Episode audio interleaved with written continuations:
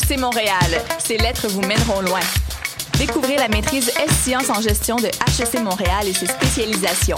Économie, finance, logistique, marketing, ressources humaines, technologie de l'information sont quelques-unes des 18 spécialisations en gestion de la MSC. Rencontrez les professeurs à la séance d'information du jeudi 25 août, 18h30. RSVP sur hec.ca. Et vous, jusqu'où irez-vous? Vous écoutez Choc pour sortir des ondes.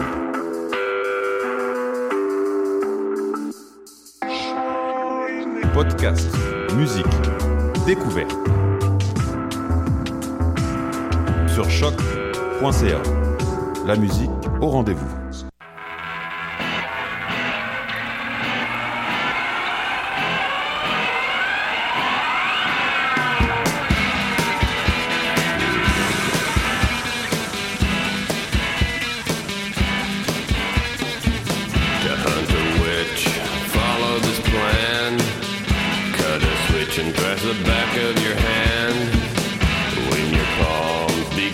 And.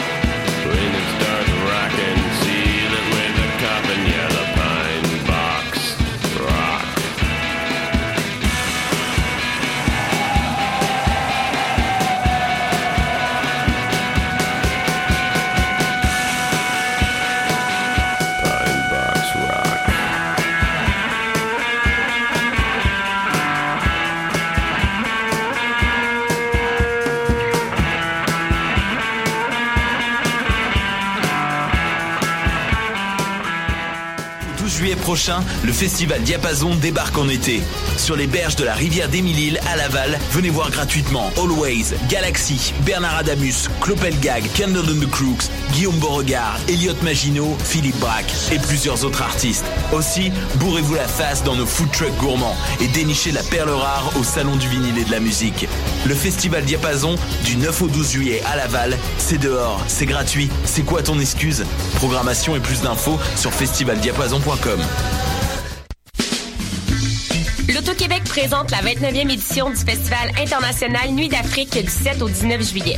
Ne manquez pas la série des grands événements avec le concert d'ouverture joyeux et engagé du groupe Zebda, les rythmes ensoleillés du Grand Méchant Zouk avec Kassavé invité et les harmonies gospel soul jazz de Hassao. Profitez du passeport Nuit d'Afrique en combinant les spectacles de votre choix. Plus d'infos sur festivalnuitdafrique.com.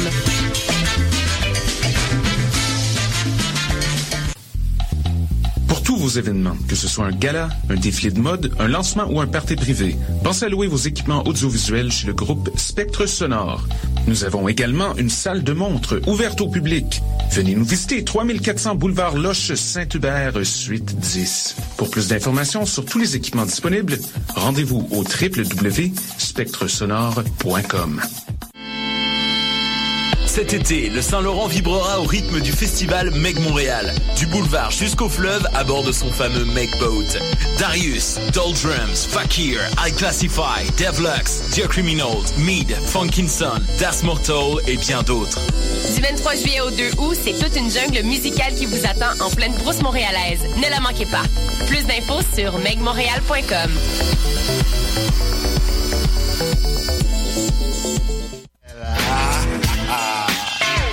Bonsoir ou bonjour, c'est Oxpo Puccino et vous êtes sur les ondes de choc. C'est pour ça que ça bouge comme ça.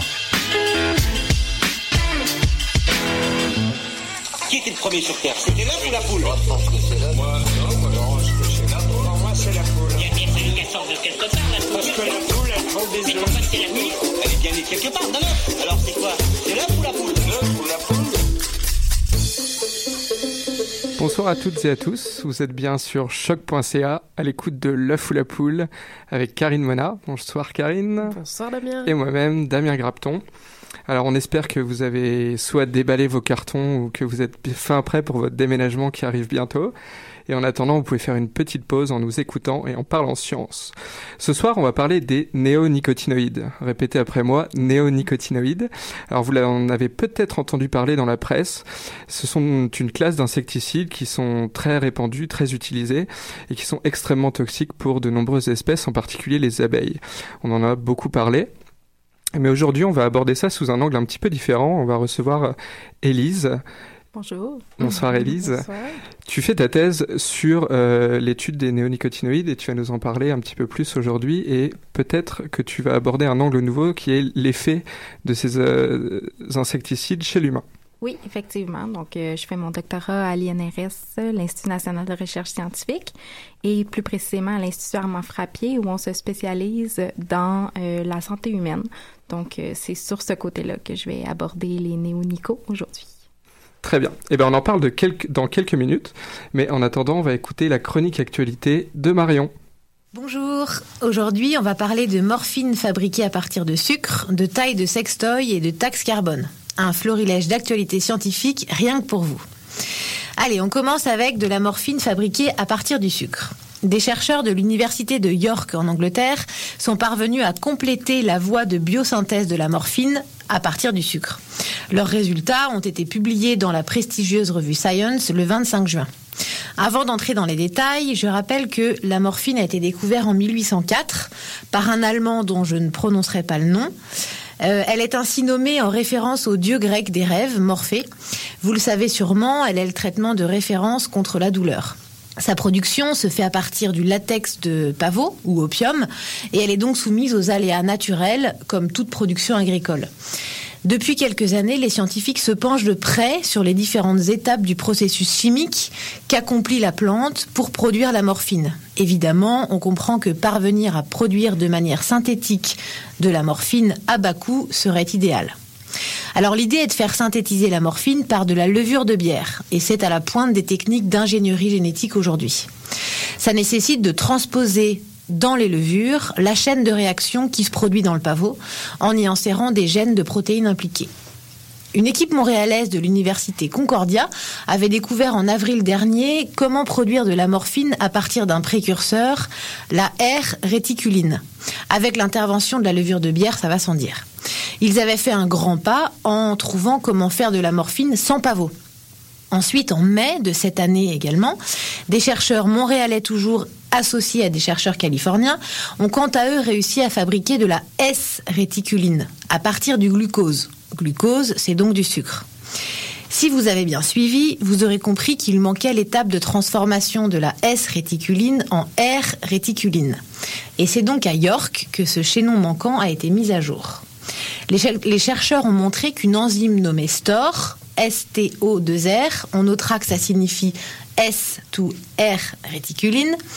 Euh, donc cette enzyme euh, est issue du gène du même nom et elle est capable de transformer la S réticuline en R réticuline, toujours avec le coup de main de la levure de bière.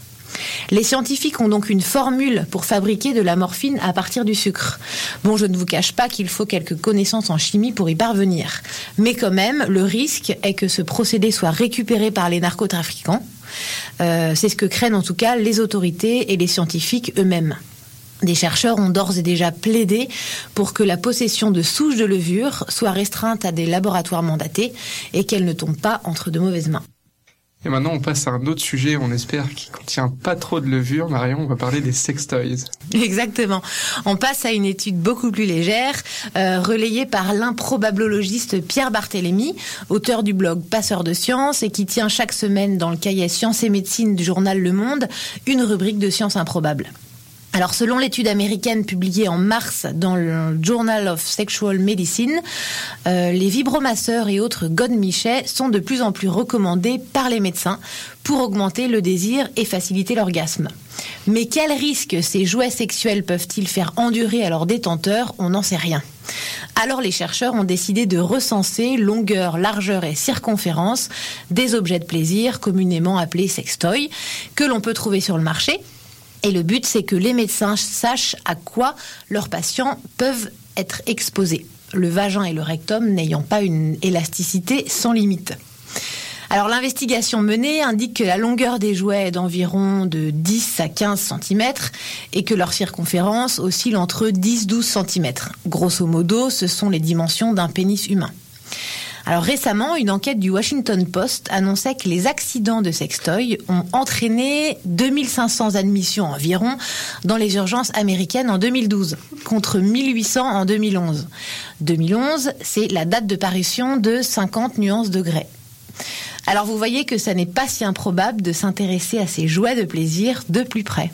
Alors maintenant, on s'en va en Alberta, plus d'un côté écologie. Voilà, donc encore une fois, on change complètement de sujet, mais on finit par une bonne nouvelle.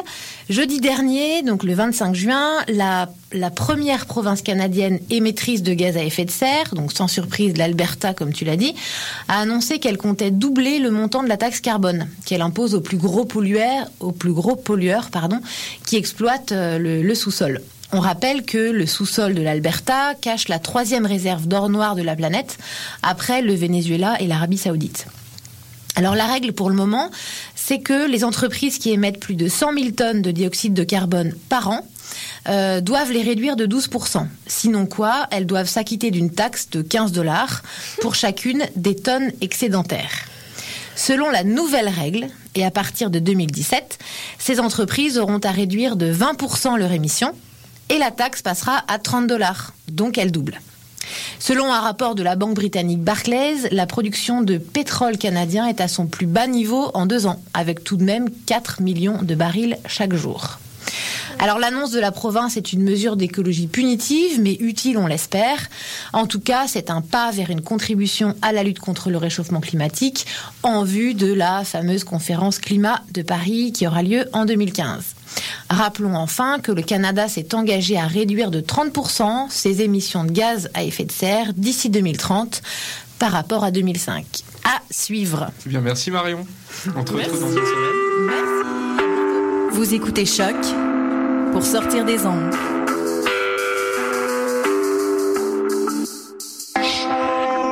Podcast, musique, découverte. choc.ca. Vous êtes bien à l'écoute de l'œuf ou la poule sur choc.ca. C'est Karine qui vous parle et donc c'est parti pour le sujet d'aujourd'hui avec euh, Damien comme animateur et comme on l'a dit, Élise, notre chère invitée de ce soir.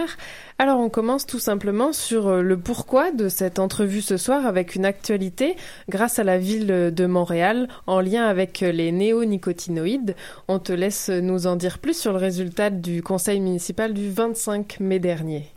Oui, donc euh, le 25 mai dernier, la ville de Montréal a voté pour euh, l'interdiction de l'utilisation des néonicotinoïdes sur son territoire.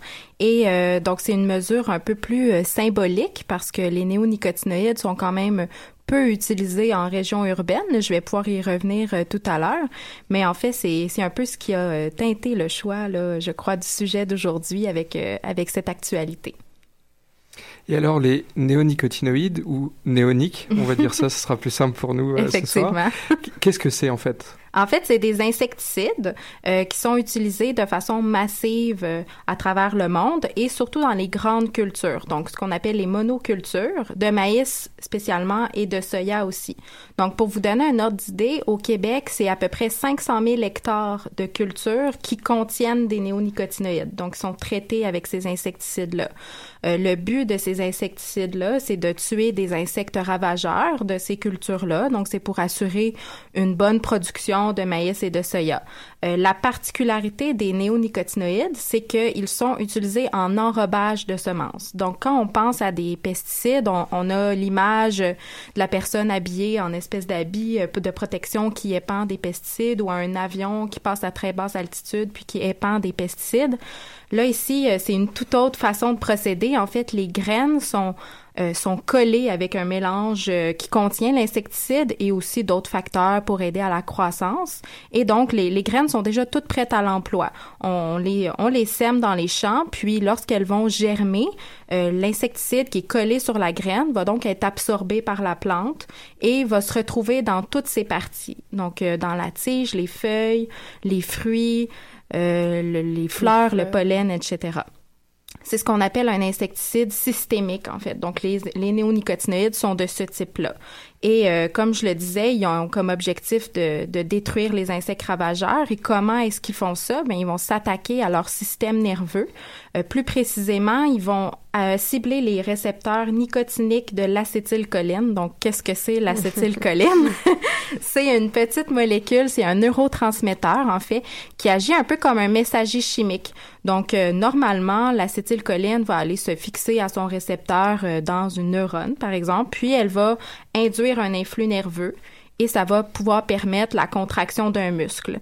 Euh, quand l'insecte va être exposé aux néonicotinoïdes, ben, celui-ci va prendre la place de l'acétylcholine, puis il va se fixer lui aussi au récepteur et ça va perturber l'influx nerveux de façon constante et l'insecte va finir par, par mourir comme ça.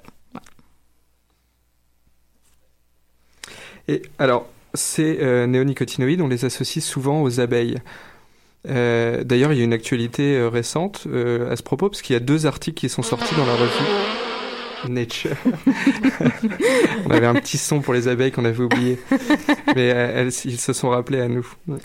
Alors, en fait, il y a, oui, il y a deux articles qui sont parus dans la revue Nature euh, récemment, en mai 2015 en fait, et euh, il y en a même un d'eux euh, qui nous dit que les abeilles ont tendance à devenir accros aux néonicotinoïdes, et euh, on reconnaît nicotine dans néonicotinoïdes, donc on n'est pas, on n'est pas vraiment surpris de ça. Elles réagissent un peu comme l'humain et à retourner plus fréquemment vers les parcelles euh, qui sont traitées aux néonicotinoïdes.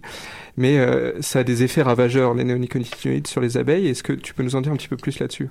Euh, oui, oui, en fait, les abeilles, c'est vraiment des victimes collatérales de l'utilisation des néonicotinoïdes. Donc, faut bien comprendre que ces, ces insecticides-là n'ont pas été mis sur le marché dans le but de détruire les populations de pollinisateurs.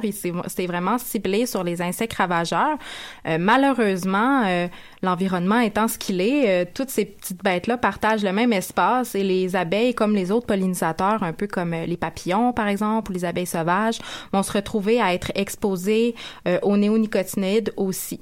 Dans le cas des abeilles, il y a ce qu'on appelle le phénomène d'effondrement des colonies d'abeilles. Donc, c'est en fait ce qu'on observe et ce qui a guidé plusieurs législations dernièrement, c'est qu'il y a la plupart des colonies d'abeilles, en fait, vont, vont mourir après la saison.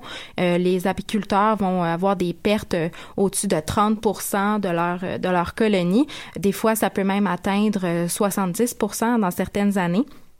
Et on, au début, on s'expliquait mal, en fait, ce phénomène-là. Et ce qu'on se rend compte, c'est que c'est une combinaison de plusieurs facteurs. Donc, par exemple, euh, on a découvert qu'il y avait euh, un parasite qui était présent chez les abeilles domestiques qui s'appelle le varroa qui effectivement causait de la mortalité. Euh, on s'est aussi aperçu que dans les grandes monocultures comme au Québec, euh, les abeilles avaient peu de diversité au niveau de leur alimentation. Elles étaient euh, prises dans des monocultures de maïs et de soya qui, plus est, n'est pas un pollen vers lequel elles vont être attirées naturellement. Donc, euh, elles, avaient toujours la même chose à butiner, en fait. C'est comme si moi, je mange juste des pommes pendant un mois. Il va certainement me manquer des vitamines, des minéraux, du fer, quelque chose pour être vraiment en forme puis pouvoir euh, faire toutes mes activités. Donc, c'est un peu ce qui se passe avec l'abeille.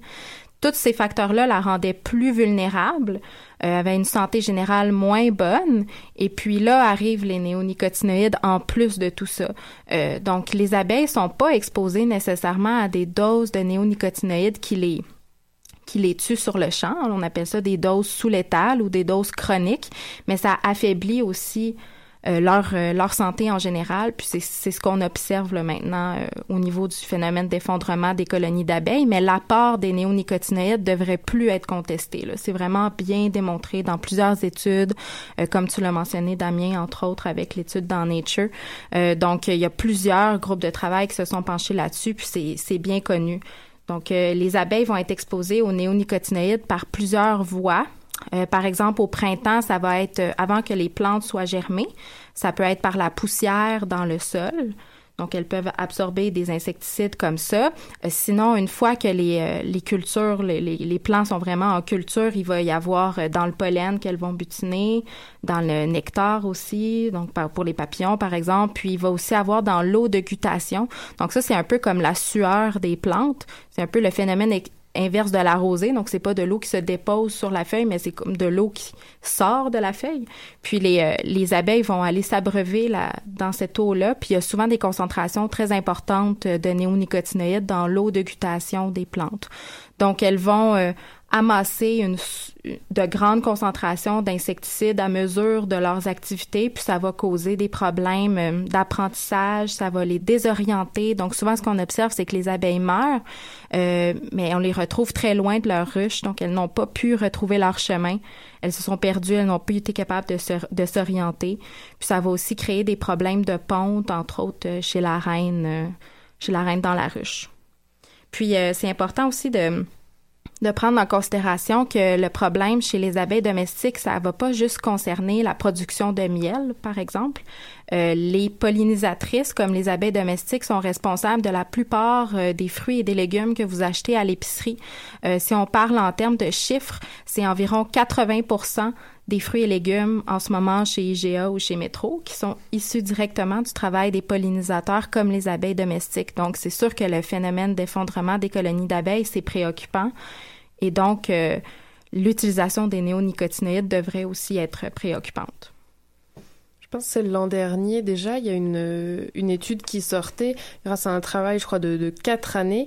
Euh, c'était une étude euh, menée en collaboration entre un chercheur en, France et une chercheure à l'UCAM qui euh, relevait dans la littérature scientifique, qui a fait l'analyse de, de, plus de 1000 publications sur les néonicotinoïdes et qui montrait vraiment que l'effet néfaste de ces pesticides était plus à démontrer justement. Il y avait mhm. suffisamment d'études pour voir que ça affectait, comme tu l'as bien dit, donc les abeilles par exemple, les papillons ou encore les vers de terre qui sont dans le, dans le sol. Or, les vers de terre, ils servent aussi, enfin, ils ont leur rôle aussi comme décomposeurs ou puis ils aèrent le sol en faisant en faisant tout leur petit labyrinthe euh, sous terre. Les oiseaux aussi sont affectés. Euh, et donc de plus en plus, on le voit, euh, les mammifères et potentiellement les humains, on va en parler. Mais clairement, ce que cette étude montrait, c'est qu'il était temps de légiférer, comme on l'a eu fait dans les années 70, après quelques années d'utilisation de certains pesticides. C'est là seulement où on voit les effets. Donc en termes de législation, donc on l'a dit pour Montréal, on, on en est où là maintenant? Donc, euh, je crois que les plus grandes avancées se sont faites de l'autre côté de l'Atlantique pour l'instant. Donc, euh, euh, il y a en ce moment quatre néonicotinoïdes qui sont sous moratoire dans l'Union européenne. C'est un moratoire partiel, c'est-à-dire que leur utilisation n'est pas permise pour l'instant et le moratoire se termine imminemment, donc il va y avoir une décision qui devra être prise par l'Union européenne sur l'avenir de ces quatre néonicotinoïdes-là. Mais c'était pour permettre aux chercheurs d'avoir plus de données justement pour prendre une décision bien éclairée sur l'utilisation, à tout le moins diminuer l'utilisation de ces pesticides-là. Euh, maintenant, en France également, il y a, euh, il y a les députés qui ont voté pour euh, en fait l'arrêt complet de l'utilisation de toute la famille des néonicotinoïdes. Donc ces insecticides-là, il y en a plusieurs, plusieurs formulations commerciales qui sont qui ont toutes leurs propriétés spécifiques. Donc on, on, peut cibler une législation pour un insecticide en particulier, mais en France, vraiment, le vote euh, a concerné l'ensemble des néonicotinoïdes. Donc, ça a été voté à l'Assemblée. Euh, maintenant, ça va être de voir si ça va euh, être accepté au Sénat et ensuite si ça va vraiment se traduire par une législation. Mais il y a ça qui a été mis de l'avant. au Canada, il y a nos voisins, les Ontariens, qui ont pris une grande décision ce mois-ci, en juin.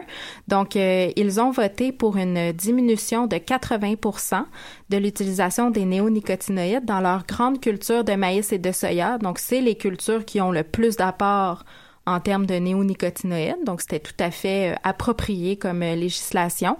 Et euh, je crois qu'ils auront jusqu'en 2017 pour trouver des alternatives à ça pour atteindre leur objectif. Donc, au Canada, on en est là. Puis, euh, comme on l'a mentionné en début d'émission avec euh, la ville de Montréal, qui a aussi interdit l'utilisation sur son territoire.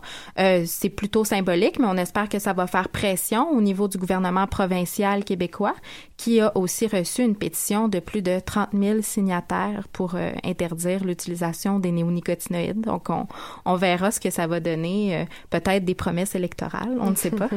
C'est ça, dans, le compte rendu du conseil municipal, en préparant l'émission, c'était assez drôle. Euh, Vous pouvez le consulter. hein. J'imagine que tous les comptes rendus de conseil municipal sont disponibles. Et clairement, les deux euh, mesures, donc ça a été en effet l'interdiction et en deuxième point, de faire pression auprès du gouvernement du Québec. Et je vous laisse le consulter, ça parlait aussi de planche à roulettes, mais bref, c'est pas le thème de ce soir. Donc, euh, on, on remercie quand même euh, la ville de Montréal.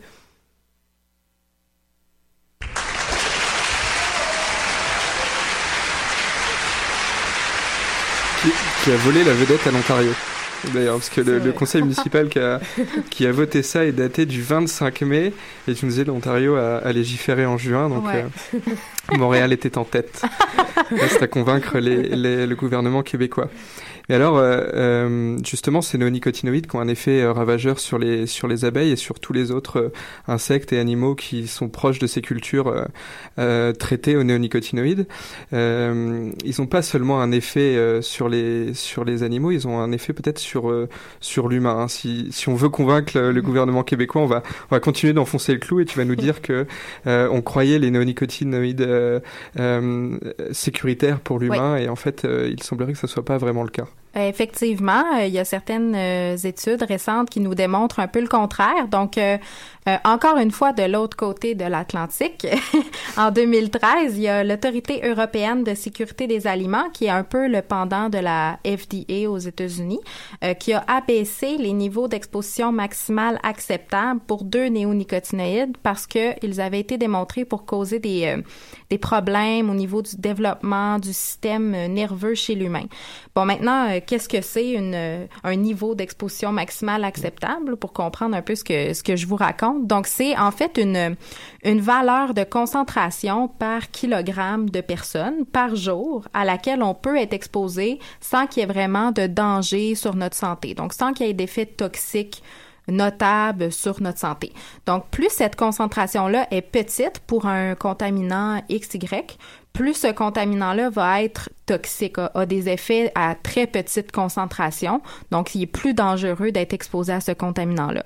Donc, dans ce contexte-là, il y a deux néonicotinoïdes qui ont vu cette valeur-là abaisser, c'est-à-dire qu'on peut être exposé à moins de néonicotinoïdes euh, pour s'assurer de ne pas avoir d'effets toxiques sur euh, notre développement de système nerveux. Ils sont, ils sont plus toxiques que ce qu'on pensait au départ. Exactement, oui. Euh, ça, ça a été en 2013 que ce- ces niveaux ont été abaissés. Maintenant, au niveau des études sur les humains, il y a quand même peu de choses, mais il y a beaucoup d'études très intéressantes sur des euh, modèles animaux. Donc, entre autres, euh, certaines études se sont penchées sur le potentiel de perturbateurs endocriniens des néonicotinoïdes. Donc, c'est quoi un perturbateur endocrinien?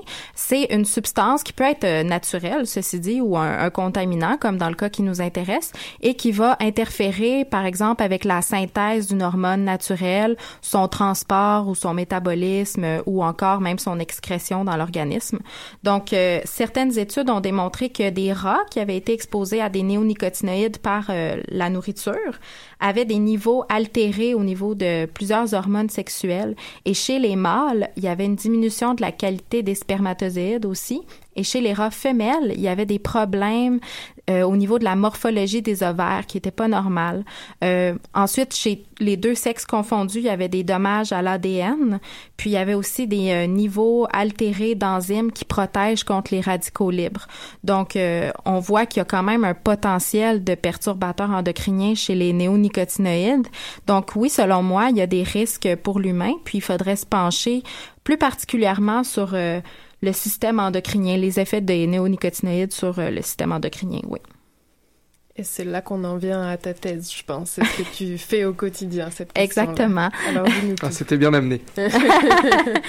Donc, euh, oui, c'est un peu tout ce contexte-là euh, qu'on parle depuis tantôt qui, a- qui nous a amené à s'intéresser aux néonicotinoïdes. Donc, dans le laboratoire où je travaille de Thomas Anderson euh, à l'Institut Armand Frappier, il est spécialisé dans toutes les enzymes de la stéroïdogenèse, donc toutes les enzymes qui mènent à la formation, par exemple, de l'estrogène, de la testostérone, etc. Et de l'effet des contaminants environnementaux, de façon générale, sur ces enzymes-là. Donc, euh, on a décidé d'utiliser les en fait, de cibler l'effet des néonicotinoïdes. Donc, en ce moment, on étudie l'impact de trois néonicotinoïdes sur euh, l'enzyme aromatase. Donc, l'enzyme aromatase, qu'est-ce que c'est? C'est une protéine, une enzyme qui fait la formation des estrogènes. Estrogènes qui sont les hormones féminines par excellence et qui sont essentielles à plusieurs processus biologiques, premièrement, mais qui, lorsqu'elles sont euh, en présence, en trop grande concentration dans l'organisme, elles peuvent causer des problèmes comme un cancer du sein hormonodépendant. Donc, hormonodépendant parce qu'il est dépendant de la présence des estrogènes. Donc, nous, dans le laboratoire, on voit si les néonicotinoïdes ont un effet sur l'activité de notre aromatase. Donc, est-ce qu'elle produit plus d'estrogènes ou moins d'estrogènes après que nos cellules aient été exposées aux pesticides? Et on étudie aussi encore plus petit, est-ce que l'expression du gène de notre enzyme a été aussi altérée par la présence des euh, néonicotinoïdes? Donc, euh, on utilise des modèles in vitro, donc des lignées cellulaires humaines qu'on va exposer à plusieurs concentrations, puis on va mesurer, comme je vous disais, l'activité de l'enzyme et l'expression du gène, mais aussi des promoteurs du gène.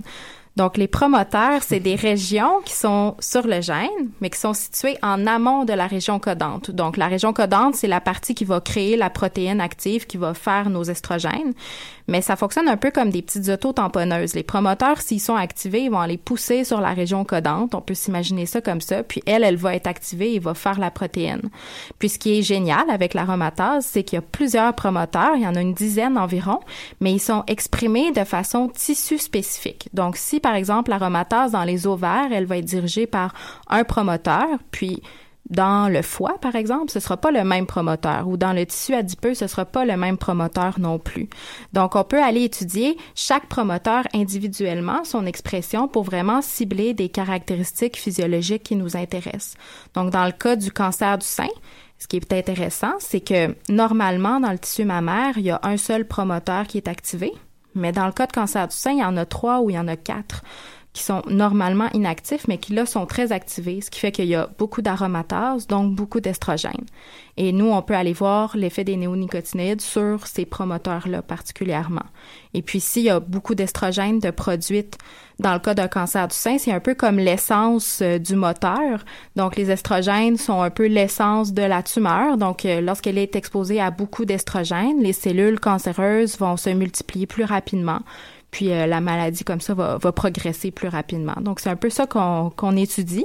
Euh, on a soumis un premier article concernant ces résultats-là, puis ce qu'on a vu, c'est qu'effectivement, il y a deux néonicotinoïdes qui sont qui ont des effets sur l'expression des promoteurs de l'aromatase.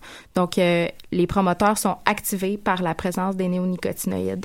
Et aussi, l'activité de l'enzyme est activée par, est, induite par la présence des néonicotinoïdes. C'est-à-dire que les, les néonicotinoïdes pourraient euh, influer sur le développement euh, d'un cancer du sein chez, chez la femme. Euh, oui. Et que leur présence après continue, par exemple dans l'alimentation ou dans le cas des gens qui vivent en milieu ruraux, pourrait maintenir ce cancer malgré les traitements et le rendre plus agressif et plus persistant. Euh, ça peut être une possibilité. C'est sûr que notre étude est in vitro, donc sur des cellules humaines. C'est loin d'être d'être un organisme complet, d'être un humain complet avec toutes les subtilités puis tous les mécanismes que ça implique. Mais en fait, ce qu'on voit, c'est que ça peut être un facteur de risque de plus pour le développement de la maladie. Euh, les estrogènes synthétiques, il y en a partout dans le dans l'environnement. Euh, par exemple, le biphénol A, c'en est un bon exemple. Donc, il y a toutes sortes de contaminants qui ont des propriétés estrogéniques. Ben, il semble que les néonicotinoïdes pourraient être un de ces nombreux contaminants-là auxquels on est exposé. Et donc, par le, le mode de vie de la femme, par exemple, si elle habite en milieu agricole ou si elle travaille dans l'industrie chimique, puis qu'elle est exposée par son travail aux néonicotinoïdes, euh, elle va être exposée à un risque de plus, disons, de, de de développer ce type de maladie-là, oui, effectivement, euh, ça mérite, en, en, tout cas, si c'est pas un lien de cause à effet direct, ça mérite tout de même d'être approfondi, selon moi. Et c'est une des, c'est une des premières études, on va, on, va le rappeler aussi, c'est une des premières études qui utilise des cellules humaines. Hein. Parce que les cellules dont on a parlé avant, ou en tout cas les modèles euh, animaux dont on a parlé avant, c'était souvent chez le rat, chez la souris. Euh, il y a eu d'autres études chez d'autres animaux, mais là tu nous montres quelque chose vraiment chez l'humain. Oui. Donc on, on, enfonce le clou encore une fois. et je crois que tu avais, avais d'autres choses à dire. Hein. Tu, tu, tu utilises aussi d'autres modèles et il y a d'autres circonstances dans lesquelles les néonicotinoïdes pourraient avoir un effet néfaste chez l'humain. Oui, donc c'est ça un peu la, la beauté de, de, travailler dans un laboratoire avec plein d'étudiants qui ont toutes sortes de sujets différents, c'est qu'on peut s'échanger des idées puis utiliser euh, les modèles des autres. Donc, euh, il y a une étudiante au doctorat dans le même laboratoire qui a développé pendant deux ans un modèle de, de co-culture. Donc, c'est deux euh, cellules différentes qui sont mises ensemble et qui miment l'unité du fœtus et du placenta pendant la grossesse. Parce qu'on sait que la production d'estrogène pendant la grossesse est très importante, entre autres pour le développement euh, du placenta et pour la différenciation cellulaire dans le placenta. Et euh, elle a développé ce modèle-là qui mime très bien euh, ces interactions-là. Et nous, on essaie de voir si la production d'estrogène est affectée dans l'unité fœto-placentaire par la présence des néonicotinoïdes. Donc, on est rendu là aussi dans, dans notre projet. Donc, on essaie en fait le portrait global du projet, c'est d'essayer de, mesurer l'effet des néonicotinoïdes sur la production d'estrogène, par exemple, ou d'hormones d'hormones importantes euh, sexuelles, dans plusieurs contextes physiologiques pour avoir vraiment un portrait plus global de l'effet toxique potentiel de ces pesticides-là au niveau de la stéroïdogénèse, à tout le moins. Ben, merci Elise. Euh, je pense qu'on va s'arrêter là pour les néonicotinoïdes aujourd'hui. Oui. N'est-ce pas Karine? Alors on rappelle aux gens euh, qui utiliseraient des néonicotinoïdes dans leur jardin à Montréal qu'ils ont jusqu'à fin 2015 pour trouver une alternative, c'est ça? Effectivement. Sauf si vous travaillez au biodôme. Oui, c'est vrai. Le biodôme est exclu. Par contre, moi j'ai une dernière euh, question pour toi Elise. Oui. Euh, L'œuf ou la poule? Oh. L'œuf Bon, on n'a pas encore la réponse. non, je ne sais pas. merci pour ta contribution. Et alors, merci beaucoup d'avoir fait le point euh, sur euh, donc les, les, études chez l'humain de ces euh, insecticides. Parce que, comme on le disait en préparant l'émission, il y a vraiment qu'une poignée de scientifiques qui travaillent sur ces sujets-là. Donc, toute recherche est assez novatrice pour l'instant quant à l'impact sur la santé humaine. Et d'ailleurs, on te souhaite bonne chance pour ton article. Merci, merci pour l'invitation. Alors, pour terminer, avant de passer à, à l'agenda, n'est-ce pas, on va se faire une petite pause en musique. Donc, avec Jean Leloup, le titre de la chanson, Élise, rappelle-moi. Paradis City. Ouais, voilà, parfait, c'est parti.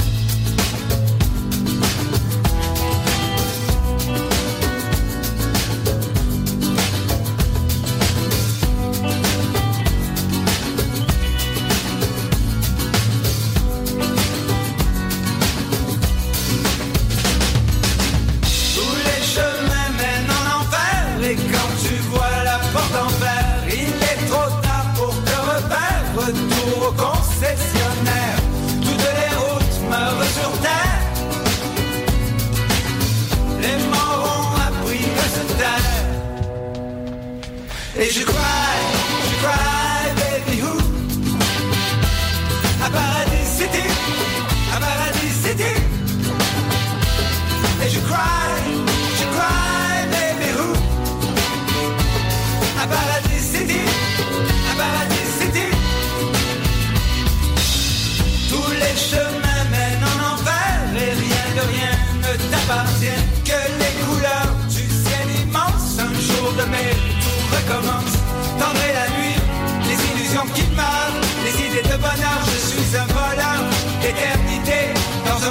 It's your cry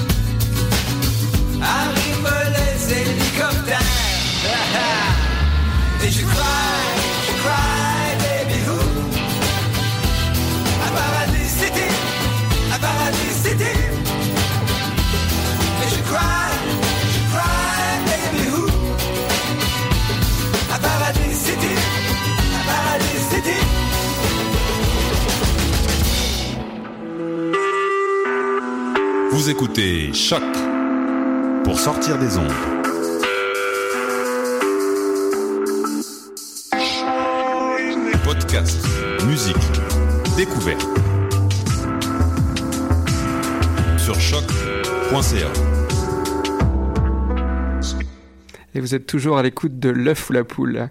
Et on continue avec le traditionnel agenda de Karine. Alors, euh, Karine, qu'est-ce que tu nous as préparé pour les semaines à venir? Cet Donc, été Un peu de plein air, j'espère. Oui, exactement, c'est ça. Pour les deux prochaines semaines, donc euh, toujours grâce au cœur des sciences de l'UCAM, hein, comme tout au long de l'année, c'est plus une surprise.